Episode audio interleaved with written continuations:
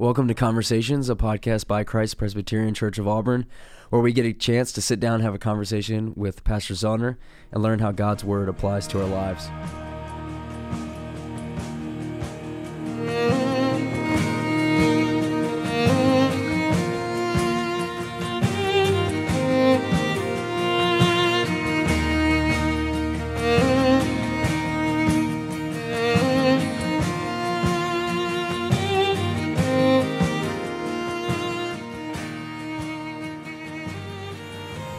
Ladies and gentlemen. Thank you so much for listening to our podcast. I'm sitting here with my pastor, Eric Zellner. How are you doing today, my man? I'm great, Will. How are you? Fantastic. Uh, it, it's getting colder. We're in Christmas season now. I'm excited for all the Christmas carols and um, gingerbread and such. That's right. It's coming. Also, uh, another part of your uh, everyone's so excited about this Christmas season is our five part series on uh, the doctrines of grace.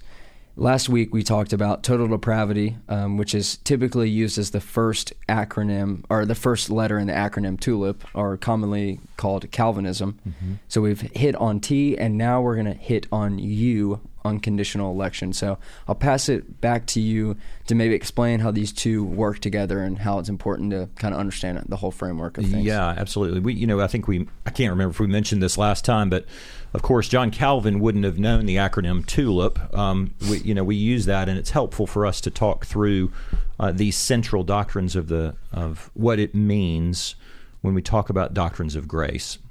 Uh, if you if you begin with total depravity, and, and we believe the Scripture teaches that, uh, then if we stop there, we're we're sort of stuck in a dead spot, and that is that man could never come to God. And so, if man is spiritually dead, we, we have to move forward, and Scripture has to take us to something that is Godward. And so, the only way for sinners to be saved is that God would have to be the one who chooses to bring them to spiritual life. And so, it naturally flows from total depravity that there, there does exist, and Scripture teaches it this way. There does exist a doctrine whereby God unconditionally does an act of electing some sinners to salvation. Um, once the biblical view of human sinfulness is embraced, it really becomes immediately clear that we're without hope unless God is a God who elects, um, because otherwise nobody has any hope. So that's where we'll begin, and that's the reason we need to we move to that next one. That's a great point. You know, it's not as if the the reason why we can't choose God is because of our moral inability. And so if we can't choose God, then it's God who has to choose us. Yeah, and, and so all of these doctrines always magnify the the character of God by way of his grace. Um, that he would be willing to undertake to do for sinners what they cannot do for themselves. So we already begin uh, which when we circle back at the end, we talk about some common objections. We'll, we'll deal with this, but we already begin with the fact that this is a God who is willing, in grace and love, to reach out to some sinners who do not deserve His salvation, but He's willing to extend this kind of love to them. It's uh, it's profound. He raises the spiritually dead. Is what He does. It's fantastic. So predestination is a common biblical term. Every Christian church has a view of predestination. So, what makes conditional election different from unconditional election? Yeah, you know, we talk about predestination and election um, as the two words that are used in relationship to God's uh, choosing, His act of choosing um, men and women for salvation. And those who are predestined uh, to eternal life are called the elect, which is what, what the scripture teaches. Now, the difference between conditional election and unconditional election is this Unconditional election says that there is absolutely nothing that that sinner does. Uh, in other words, their salvation isn't conditional on some quality of character that they had or some um, some act that they did, uh, some choosing or some stirring up of faith within them. It's unconditional because they didn't bring anything to the table. Um, and that's where we have a, a, a, pretty significant difference with those who are Arminian. Um, and, and what I mean by that is uh, when I was uh, an Arminian, which I just simply believed that I had come to faith because I had made the decision to choose Jesus. Um, And we've, you know, so many of us who grew up Baptist might have sung, I have decided to follow Jesus, no turning back, no turning back. And, and while there is a sense in which uh, there is a choice which takes place, um, that particular song emphasizes pretty heavily that I'm the one who did the deciding. Uh, and it's really so much more than that that took place. The Bible teaches us that if, if I do the deciding, it's because God uh, resurrected my dead heart to life. Right. So, uh, so therefore, conditional election would be that I brought something to the table. Right. Those are the differences between the two. And so, can you point us to a couple uh, passages in the scripture in which we can see this idea of God choosing people based on no condition being met? Yeah, you know, um, in John chapter 6, uh, Jesus talks to his disciples about being the bread of life. He's actually speaking to a larger crowd. But he, he, he actually gives to them this very doctrine a couple of places. Uh, verse 44 of John 6, uh, it, Jesus says uh, that he, he's answering them um, because they're saying, Isn't this Joseph's son? Uh, we know his father and mother. How can he say he's come down from heaven? Um, and then Jesus answers them while they grumble, and he says, No one can come to me unless the Father who sent me draws him. He's telling us that that the reason you haven't uh, believed upon me is because no one can believe upon me unless the Father Himself does the drawing. And then later in that same chapter, John 6, verse 65, we also read uh, Jesus said, This is why I told you that no one can come to me unless it's granted to him by the Father. He gives the, uh, uh, you know, he gives another response to more grumbling. Uh, and they're saying, we don't understand why you think you are G- why you think you are the son of God. Uh, we're offended by this. And he said, "Well, this is why I said earlier in our conversation, nobody can come to me unless it's granted to him by the Father." Another classic uh, place where this is taught is in Ephesians chapter one. The Apostle Paul opens Ephesians one. If you you know, for those who haven't read Ephesians uh, one and two in a long time, it really explains so much of the very doctrines that we're talking about.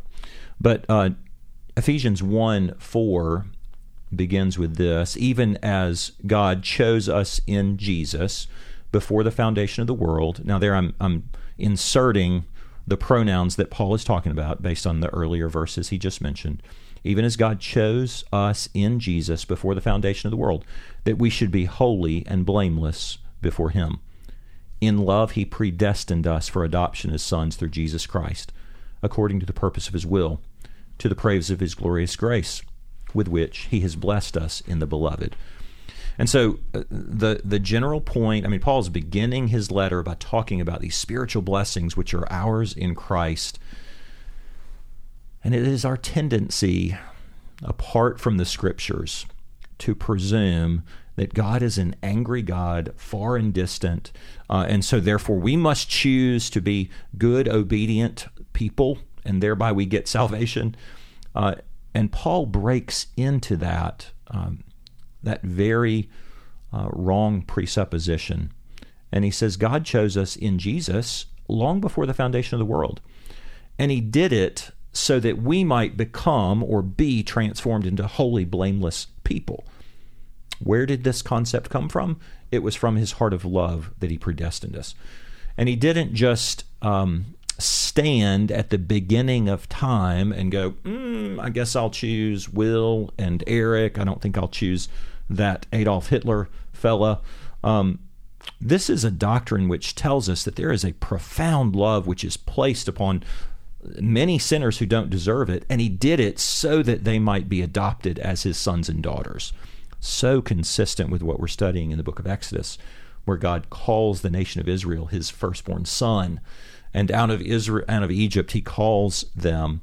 Um, and we recognize too, you know, in Galatians chapter three, that all those promises are fulfilled in Christ. That all those promises were made to Jesus.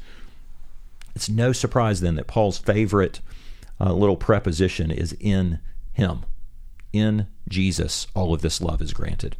Then the other the other verse I would mention comes from Acts chapter 13. Uh, Paul and Barnabas are, are preaching, and Paul is um, Paul actually makes a beautiful comment in chapter 13. Um, there at Antioch. My eyes aren't really as good as I think they are, so that's why I struggle. It says uh, in this particular passage, Acts 13, verse 48, when the Gentiles heard this, they began rejoicing and glorifying the word of the Lord in response to the sermon. And as many as were appointed to eternal life believed. Right? The gospel was preached to a huge crowd, but Luke, who writes the book of Acts, tells us that not everybody believed, but as many as were appointed to eternal life. Those specific people believed. Mm-hmm. Um, so these particular passages tell us um, a, a great, rich beauty about the con, about the concept of unconditional election. That's great. So sitting here, I, I, can think about two main objections that I hear most commonly from people. Mm-hmm. One is the view of foreknowledge that mm-hmm. God looks in the future, kind of hits play on the TiVo, and sa- and sees that Eric is a really good guy. He's obedient, so he looks in the future. He sees that you're obedient to Christ, and that's why he chose you. Yeah. What would you say to this foreknowledge view? Because that would obviously imply there is a condition being met. Yeah, and in that, I mean, that's you know, to, for those who would say that, it's a, it's a completely uh, what they're making is a an absolute counter comment. It's a conditional election. In other words, their salvation was based on condition, and uh, Romans eight and Romans nine really speak to that. Um, and and it says that foreknowledge precedes predestination, but the, the presumption that people are making oftentimes with this is that foreknowledge is the reason for which God predestined. But and so the the way that it is classically spoken of in Arminianism is that God stood um, before the tunnel of time, and he basically looked down that tunnel and foreknew those who would agree or choose to follow him. Mm-hmm. Um, and then he thereby predestined them. Um, but the problem with that, and, and this is what Paul explains in Romans 8, um, for those whom he foreknew, he also predestined, that they might be conformed to the image of his Son. Uh, these are two very deliberate actions. The, and, and, what, and it hinges really on the concept of what is foreknowledge. It means to know his people beforehand. It doesn't mean uh, the concept of um, if they follow certain conditions, then I will know them. Mm-hmm. It means he knew him, he knew them. Um, in the same way that in the Bible we often talk about, there's there's a lot of biblical ways that the word to know is used, but it's it's an intimate um, way of speaking, and so foreknowledge was God's um, God's certain awareness of those that He desired to save in love. Right.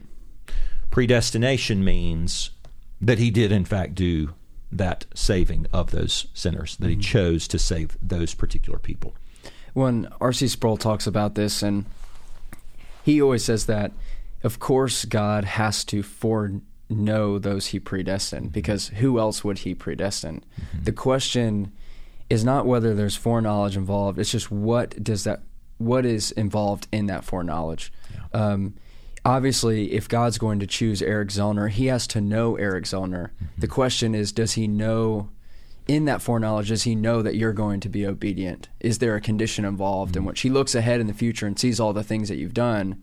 Obviously, he has to know the person as an object. Mm-hmm. The question is, is it based on the object, yeah. object's actions for yeah. his predestination?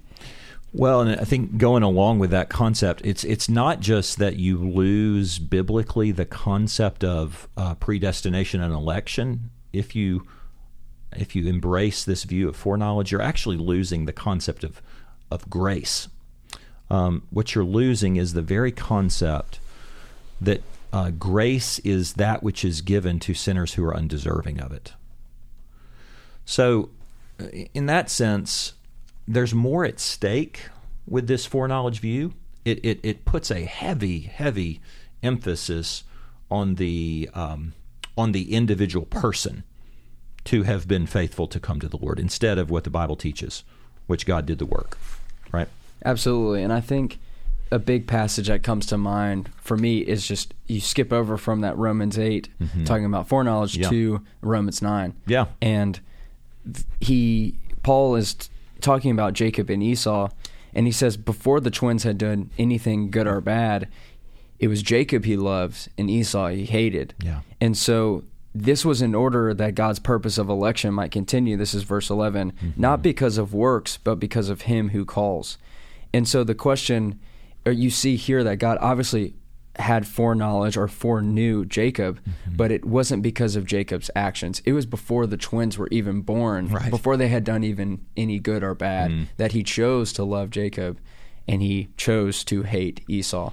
I, I always think that particular passage is is helpful because it um, the expectation it's it's speaking directly to the kinds of objections that people give to this. And Romans 8 and Romans 9 answers this in such a beautiful way with the the objections people are still asking in 2021 when you study Jacob and Esau though what you recognize is uh, Jacob ends up being precisely the kind of person you wouldn't save anyway, right?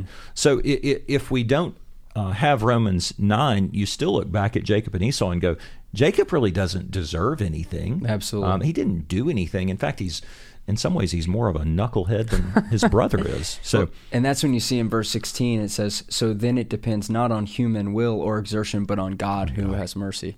And so you see, when, when you look at predestination, it really makes you have to sit back and think, okay, why did God choose me over someone else? Yeah. And you go, okay, it can't be because I'm smarter than them. It can't be because I'm better than them morally. No. It's it's just because of God and His mercy. Yeah, it, it, it's the whole the whole uh, teaching of Scripture is designed to point us to God as the great deliverer of mankind's horrendous condition of sin, Absolutely. into which we're bound and fallen. So, And I think this this doctrine in particular really shakes people's view of God more than anything else. So I want to be gentle um, because I know that it really changes so many people's views of God. And I think one of the other main objections, which um, kind of really hits on an emotional level, is does God predestine the sinner to heaven the same way in which He predestines the sinner to hell? What would you say to that question, Eric? yeah, that um, that doctrine is, is sometimes called double predestination, or um, John Wesley spoke of it as, and this was one of his chief problems with Calvinism. He, he basically said that what Calvinism is is declaring is that there are unconditional reprobates, meaning people who who are born to die. Uh, they're born without hope, and so Wesley's contention was that can't possibly be consistent with a God who is a definitive actor of love, right? Um, goodness gracious, that even that statement that I just uh, repeated goes back to a book that I read when I was 20 years old, hoping to contradict Calvinism in my own thinking. And through this particular book I read, I actually became a, a believer in Calvinism. But Romans 9 answers that objection, uh, and it answers it in a way that. Um, that people often don't like, but it's deeply humbling. And that is in Romans 9, verse 14, uh, Paul speaking to that direct objection. What shall we say then?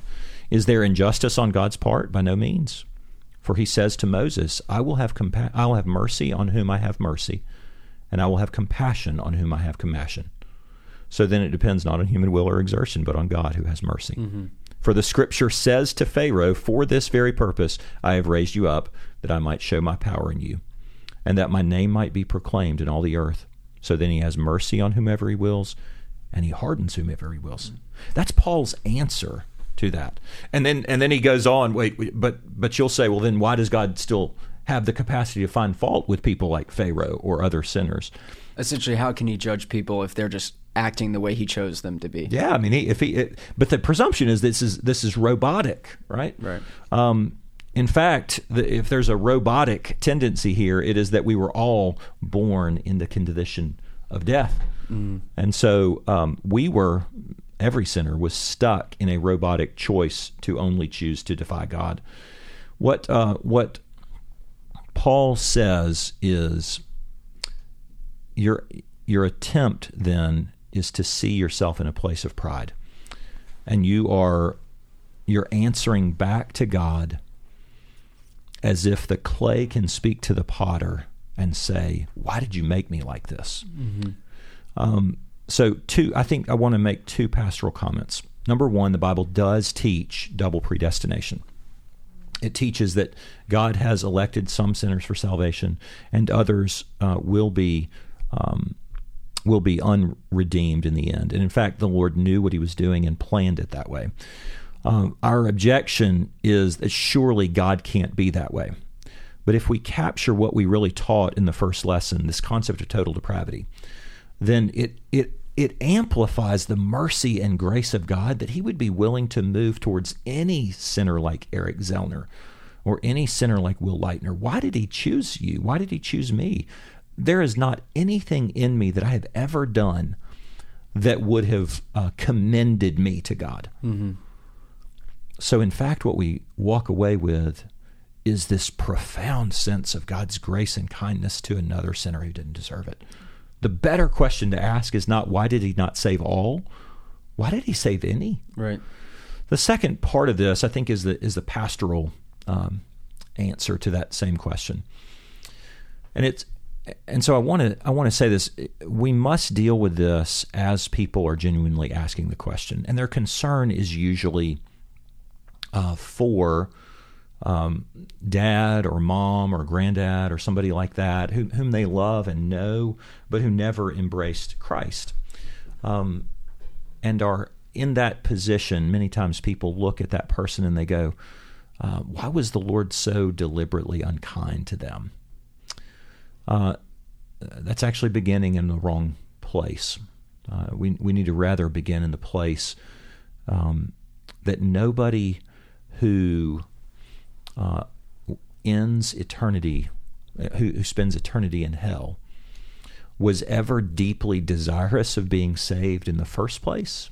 They were not really deeply desirous of bowing the knee to Christ, and yet God said, "No, no, no, I won't. I won't allow you to come to me." Mm-hmm. Um, in fact, the reality of what the Scripture teaches is that everyone who uh, rejects Christ gets the very consequence that their sins earned them. I also would have been one of those, except that God moved toward me in grace and kindness. Mm-hmm. Um, and so, from a pastoral perspective, uh, the way I want to I want to answer that is by comforting people um, in this way. There will be no sinners in hell um, who really wanted to come to Jesus but just couldn't get there. There will be no sinners in hell who really love Jesus but couldn't bend their heart. Um, and likewise, there will be no saved sinners in heaven who really wanted to be opposed um, to God but decided to make a good decision right. and chose Jesus. Um, in in heaven, there will only be those who really oppose God, and God moved towards them and took out their heart of stone and gave them a heart of flesh. Right. And I think, and I love all that. I really appreciate you sharing that with mm-hmm. us. I think one thing that comes to mind is Romans 1 when Paul says he's giving man up to his own passions and yeah. pleasures. Man knows that there's a God, but suppresses the truth. And so God gives him up to the desires of his flesh. Yeah. And so I think the problem that people have with this is that they seem to think people are almost kicking and screaming their way to hell. Yeah. Um, yeah. But th- what's happening here is God is actively choosing the sinner to go to heaven, but he mm-hmm. is, in a sense, passively letting the sinner, by his own desires and pleasures, um, have precisely what they have what they deserve. Yeah, yeah. Um, we've hit on a lot of really deep things here. Help you've hinted at a lot of this, but kind of help us land the plane here from a mm-hmm. devotional standpoint. Yeah. How should this help us love God more, love Christ mm-hmm. more? I'd say real quick too. One thing that I love about this doctrine is that it really makes you have um, what's commonly called a big God theology. Mm-hmm. Nothing shapes your view of God more than, yeah. in many ways, like this doctrine. Mm-hmm. And it takes your view of God to the biggest level a God who's so holy mm. that he con- not only controls everything, but he commands all things in according to his will. Yeah. No, I think that's that's precisely it. There's you know, when we talk about the way this is meant to move our hearts, the number one thing it does, first and foremost, is it subdues our pride.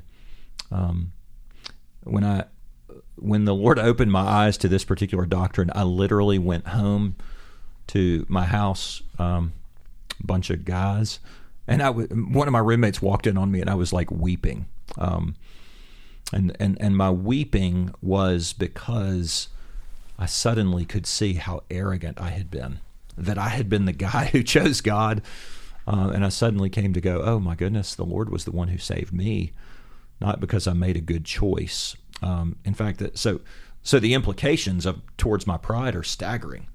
Like suddenly, I have a not only a tremendous dependence upon God for salvation through Christ, but more than that, I have a tremendous reverence for God through Christ. Um, because it wasn't that I loved him, but it really was that he loved me. That's utterly um, transforming, and it really that's what that's uh, this is why Reformed worship kind of flows out of this. Uh, it suddenly your big God theology comment makes uh, God the audience of our worship because He's the one to be worshipped and glorified for this profound act of mercy and grace and love given to me. Um, I didn't deserve it. And then my pride is broken. I'm I'm eternally grateful and I'm moved to worship him. That's fantastic. I love I love all of those things and I'd say lastly too just real quick because this is a, a, another rabbit trails. It also gives a real desire and motivation for evangelism. No, it sure does. Uh, yeah. Most people think that if God chooses people, then that actually you know prevents us from wanting to share the gospel. Mm-hmm.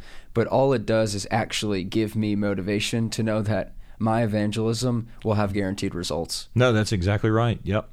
Uh, they they never produce complacency, and and the reason they don't produce complacency is because God's the one who's doing the work. So I can throw the seed and trust the Lord to do exactly what He did in uh, Acts chapter 13. That those who were appointed to eternal life really will embrace Christ. Right. Uh, and it's a, so that's a motivator in, in many ways. Thanks for mentioning that. Amen. Well, thank you guys so much for listening to this podcast. We appreciate you guys sitting here and listening through um, us talking about unconditional election. And we'll see you guys at the next podcast when we talk about limited atonement. Thank you.